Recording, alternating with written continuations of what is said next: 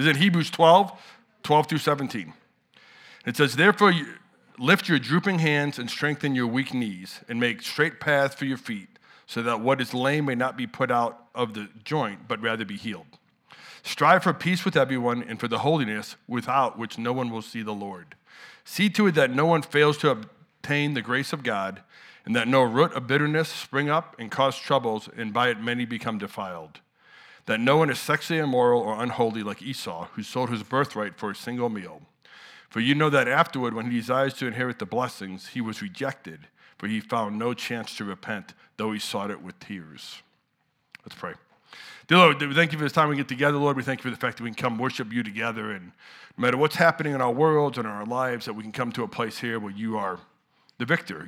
Life, you win. We win because of you, and we get to be blessed because of you. And I pray today, as we read your word and look through it, Lord, that you will help me be clear, help me to be understandable, but your words really will shine out, and that I will get out of the way so that we can hear what you have to say to us today, Lord. In your name, amen.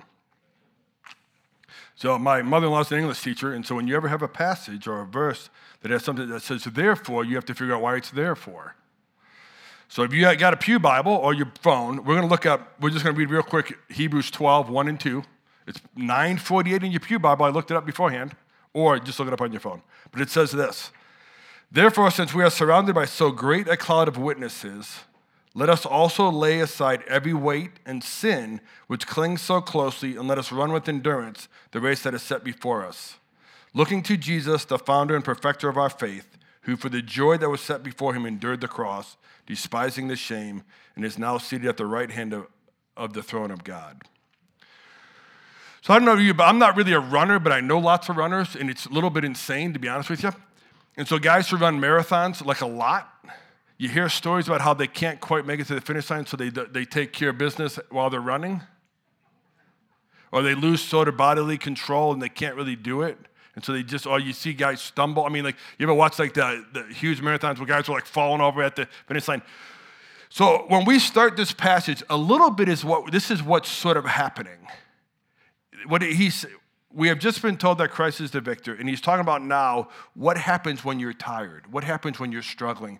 I mean, you start getting drooping hands, your weak knees, and you start losing the ability to go forward.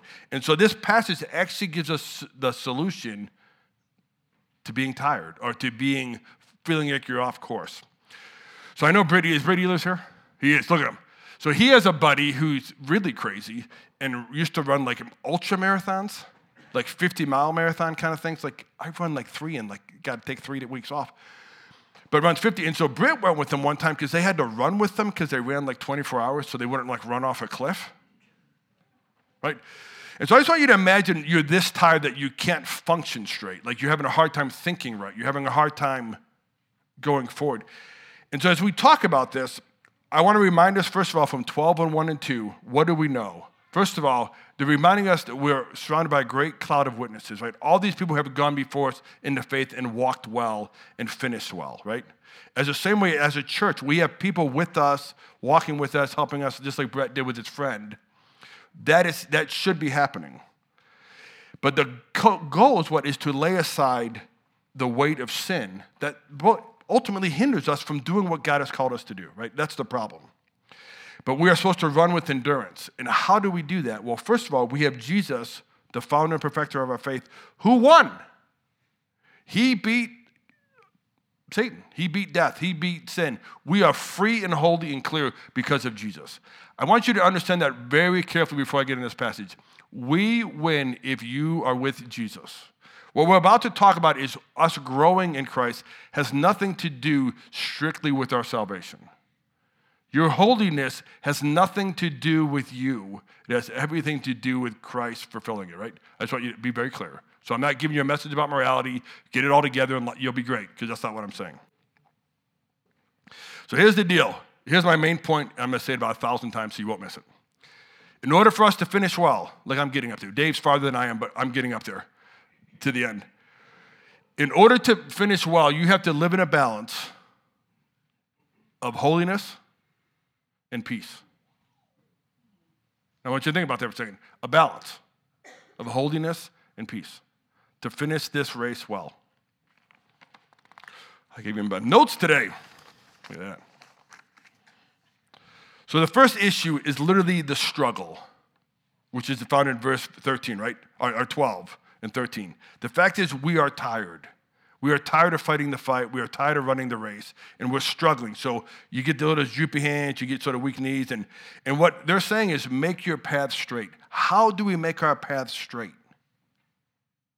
You do it by just sucking it up, strapping on your belts, running first, right?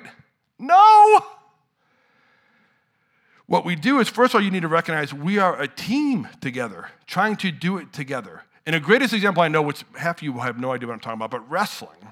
Keenan just gave me $5 because I said that. But here's why wrestling is such a great sport for what I'm talking about today. Wrestling is this individual fight you have with somebody. You wrestle for 6 minutes. Hopefully you make it that long. You win. But it's this grueling, just mental, physical thing. But at the same time, there's this whole team element to it. And so you have guys on your sideline screaming for you, cheering you on, and just helping you. Even when you fail, or you lose, or you don't succeed, they're still there propping you up, encouraging you. It's sort of what a church should look like, to be honest with you. Because I'll be honest with you, first of all, we're all failures. And I realize you think you're not, you're out of your mind. We all do wrong. We all sin. We all struggle. And what you want more than anything is to first to realize is that God already won, right? Your failure does not prevent anything from happening. But at the same time, you want to be encouraged and supported by your people, which is us, which is your fellow brothers and sisters in Christ, trying to walk the same walk you're walking, right? That's what's happening. But the solution literally to keep walking that right path is a balance of peace and holiness. And here's the problem with our world today. When you think about peace, and it says striving for peace. Remind me, striving is an active word. You're striving. You're never going to get there. You're striving, right? You're striving. You continue to strive. But this is what happens. Sometimes we'll take peace at the cost of holiness. We'll throw out holiness for peace. Then you don't really have peace. You have some fake veneer you put on because it's not God, right? It's not what God created. It's fake, which many of us do when we come to church after we just shouted our kids on the hallway here. But that's a totally different story. But like peace, true peace can only be found with holiness. I mean, if you think about that for a second, to truly be in peace with somebody without God, the holiness in the middle, is not possible. Because it's a fake peace. At the same section, being holy and never at peace with anybody, you're just sort of a tyrant. And your holiness isn't really affecting the way you live your life. And so, right, it's that balance in between. We are called to be holy. Now, the problem with holiness today is it sort of has a bad rap.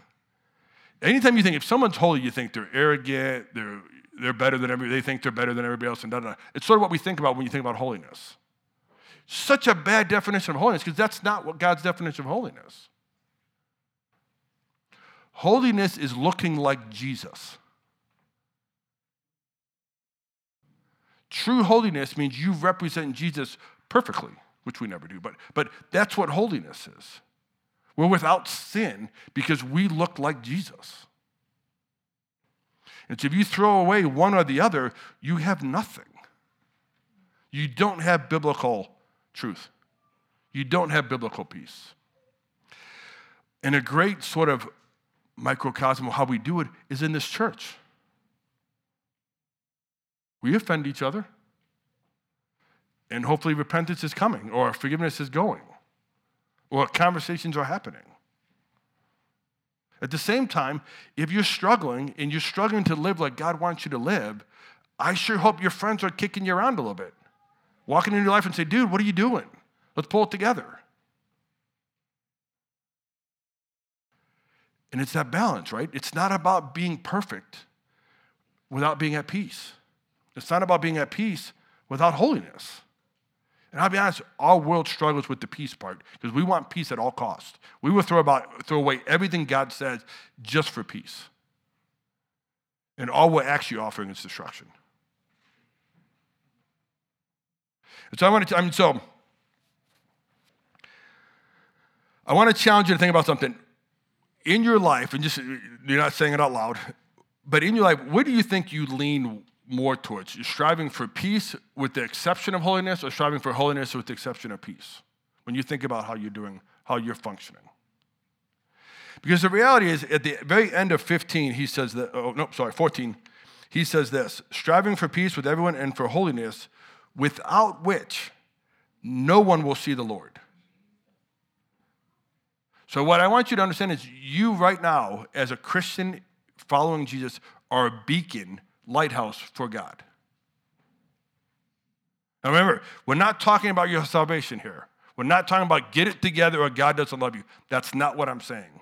But because God loves us, because God has brought us into his kingdom, we now become a lighthouse for him. And you think about what a lighthouse does two things. If you're out lost at sea and it's dark and you can't see anything, it shows you where shore is, and it also tells you where not to run into the rocks of your ship. Very much like this passage. You are called to be holy. You are called to show people where the rocks are. You're called to help people walk with Jesus together like we're trying to walk. Here's a great example. I do not drink a lot of alcohol. Matter of fact, I just drink once in a while to entertain people. Don't really like it. I deal with a lot of people, not in our church, so don't get all figuring out who it is, alcoholics. So I walk into people's homes and dump hundreds of dollars worth of alcohol down the sink while they watch me. Or I make them do it, either one. Just because it entertains me, not really, but to get rid of it. And so someone always says to me, well, do you judge the person? And I'm like, no, have you seen my Diet Pepsi drinking habit? I mean, I'm not this big because I'm not a glutton, right? I mean, like there's things I struggle with. I just don't struggle with that one. But we all have sins. None of us are better than somebody else, just different. Mine may be less socially wrong. Maybe they're not. But like when you think about what we're wrestling with and what we're doing, you're not better. You are not more holy. I know plenty of people who read their Bible every day. Every day for the last 73 years. I can't tell the difference. Because it's not true holiness. It's some act they put on so they can feel good about themselves. I know people who are at peace with everybody and nobody likes them because it's fake. They're not even true. They're not even friends with anybody. We as Christians in this passage are called to do what? Encourage each other and help each other to finish well. Life is not easy. If you have kids, life is not easy. If you are married, life is not easy. If you are single, life is not easy. If you have a job, life is not easy. If you're a millionaire, life is not easy. We need each other. You need Christian men and women in your life loving on you, encouraging you, even at times pushing you for peace. Maybe you're the one who needs to go ask for forgiveness. Maybe you're the one who's got to go apologize. Maybe you're the one who has to actually give forgiveness. Maybe that's your job. But when you think about all that, the end is what freaks me out the most. And so just the last 15 and 16, literally, I'm just going to read it to you. Actually, I should skip a part. Let me say this first. In 15, it says, see to that no one fails to obtain the grace of God. Do you realize that that's an act we're supposed to be doing so that no one fails to see the grace of God? How do people see God's grace? Us. How you live, how you act, how you function. Why do most people dislike the church today if they dislike the church? They've had some bad encounter with somebody, right or wrong, that they perceive as horrible and they're never coming back. Now, granted, it happens everywhere in the world. It's not just the church. But the reality is, why aren't we quick to ask for forgiveness? Why aren't we quick to repent? Why aren't we quick to hold to the truth of what God has told us? Why is it so hard? Because we are the ones should never withhold grace from God from somebody, right? The other thing is, and then if we get bitter enough, and this is the passage in the latter half of 15, it says, no root of bitterness springs up and can cause trouble. It may become, and many become defiled because of that bitterness. So if we start becoming bitter, that affects others. That affects the other way other people think. It causes problems. Where does bitterness come from? It's not letting go of anger. It's not letting go of the sin that may have been committed against us. And I'll be honest with you, I'm sure many of you have been sinned against. I'm not even arguing that. It's totally true. But what happens when you hang on to that bitterness? Then 16 comes in. Then all of a sudden you get no one is, they talk about sexual immorality or unholy. With our anger, what do you do with your anger? You begin to find ways to let it out. If you're struggling, you figure out ways to stuff it down, right? This is what happens. And so we get sexual immorality. And that may be we fantasize about something, or we start a relationship with somebody we shouldn't have, or we have an emotional affair. All these things we do to hide our frustration about what we haven't been given by God. Or we become unholy. And he gives an example like Esau. And if you don't know the story, Esau was one of Jacob's kids.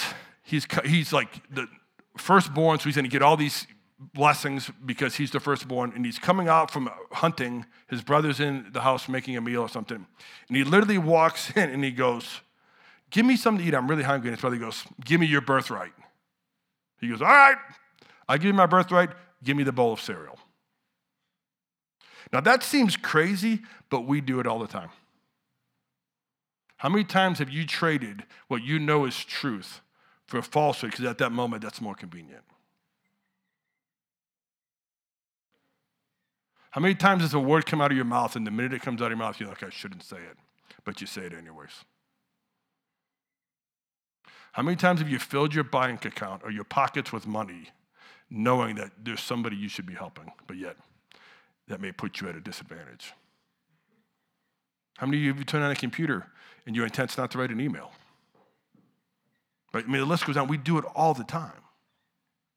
We choose against God all the time. Not huge things necessarily, but little things, and those little things become bigger things. And the scary part is at the end of this 17, it says, "For you know that afterward," this is talking about Esau, "when he desired to inherit the blessing, he was rejected. For he found no chance to repent, though he sought it with tears." How sad is that? Now, here's the first thing. It's not Jesus rejecting him. John Piper points out, at that great point. It's not Jesus not allowing him to repent. The hardness of his heart is so great, he can't repent. He has gone so far down that path, he doesn't know how to turn around. And that can happen to us. That's why this balance of holiness and peace is so important. It's so critical to our functioning as a church and as people, as families, right? It's the only way to do it. I'll give you a great example of my own losing my mind. And I think I'm right and wrong all at the same time. My kids will disagree, but they're liars, so don't listen to them. So we're at my parents' house, and I usually do all the cooking. I don't know how that happened, but in my life, I show up and I cook for everybody there. And so my kids go, "Hey, can you make us French toast for breakfast?" And I like cooking, so I'm like, "Yeah, I'll make you French toast." And it was happened to be all messy, and I go, "Hey, can someone do the bacon?" And there was stuff everywhere. And so I was just sort of frustrated. I'm like, "Hey, guys, can you do some cleaning and put some bacon in?" "Yeah, Dad, we'll do it." After we watch this YouTube video, I should be fine with that, right? Nope. About 3 seconds later, I'm like, "What? Just come do it! What are we doing? I'm cooking for you!" I just sort of lose my mind, right? Now, here's the deal. I was neither holy or peaceful at that time. Neither were my children. And so later I had to say, "Hey, I'm sorry. I'm sorry for overreacting. I'm sorry for being mad." Now, they could have been not lazy and got up and helped me right away, but that's a totally different. But my reaction was wrong, and we do it all the time. Right? We respond because my need isn't getting met at this moment, and I'm frustrated, and I'm going to respond likewise. That whole balance, peace, and holiness. I am called to represent Christ no matter what is happening in my life. It doesn't matter. It doesn't matter how wrong you've been. It doesn't matter how unjust you've been treated. It doesn't matter. That does not take away the idea that you're supposed to live holy and in peace with people. Now, I'm not saying that's easy because that's crazy, right? I mean, God is necessary for that to be accomplished. You can't do it on your own. But I want to challenge you to think about something. As a church, and I don't mean Redeemer, I mean as a church, as a body of men and women across the world who love Jesus, We are called to live in peace and holiness. Everybody who encounters you should see that. And how do you do that? Because that's super difficult. You do that literally starting with repentance. When you sin, you repent. We do it every week in this church, which I love. You get on your knees and you repent to God. Maybe you go repent to the person. Here's another thing that may be going on in this church. Maybe you're not willing to give forgiveness. That's not what you're doing at this point. You're not there yet. And I would ask you this one question. What may have been done to you is horrific. It may deserve somebody to die. Maybe I would agree with you. Maybe we should go do it. But maybe I agree with you. But God paid for all that. In Hebrews 12, 1 and 2, what did it say he did?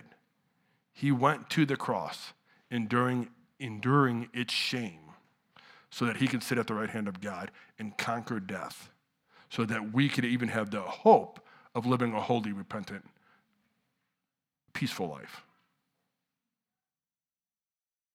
And so when we say, hey, I'm not giving you repentance, because you're not repentant enough, so I won't forgive you. I would be going to hell right now if that was God's mindset. I will never be repentant enough. And either would you. Because we keep doing it. I bet you every one of us literally say the same sins. The sins we struggled with when we were 12 aren't much different now that I'm 54. They're not. Sadly, they're not. They may be a little more nuanced, but they're not. I mean, we just oftentimes struggle with the same things over and over again. So I'm going to end with this great story. It's not a great story, but it's a good story. So I was talking to a friend of mine the other day, and he knew a guy. His name is, I'm going to say this wrong, Mirmak, and he's a Muslim dude, young man, college student, who gave his life to Christ. Talked about like the greatness of Jesus, living his life for Jesus. And his family stepped in and said, look it, we're done with you. You are not to contact us, talk to us, call us, we are done. You're out of our lives. Unless you come back to Islam. And so Mirmak wrestled with this and said, all right, I'll denounce Christ and go back to Islam. Now, I tell you that story because it's a great story, but what does Mirmak need in his life? He needs a family. He needs people who will love him, care about him, bring them into their own homes. Because, let's be honest, if I told you you had to walk away from your family to follow Jesus, how many of us would really start questioning whether we wanted to follow Jesus? Right? And so I'm just telling you, as a group, we are in it together, and we have to be in it together. And the problem is too many of us are in it alone. We're trying to do it all by ourselves. And what happens? We get screwed up, we get mad, whatever. Why am I crying out? I need a Diet Pepsi. So I want you to think about something. That story I tell you is because we need each other. And we need a place where we can live in holiness and peace. And it's not going to happen, right? And so we need to be able to work through it and follow it up, right? All right. On that note, I'm going to pray. And Troy's going to come up here and talk to us about confession. Dear Lord, thank you so much for the fact that we can get together. We thank you so much for the fact that you love us and that, you paid a price that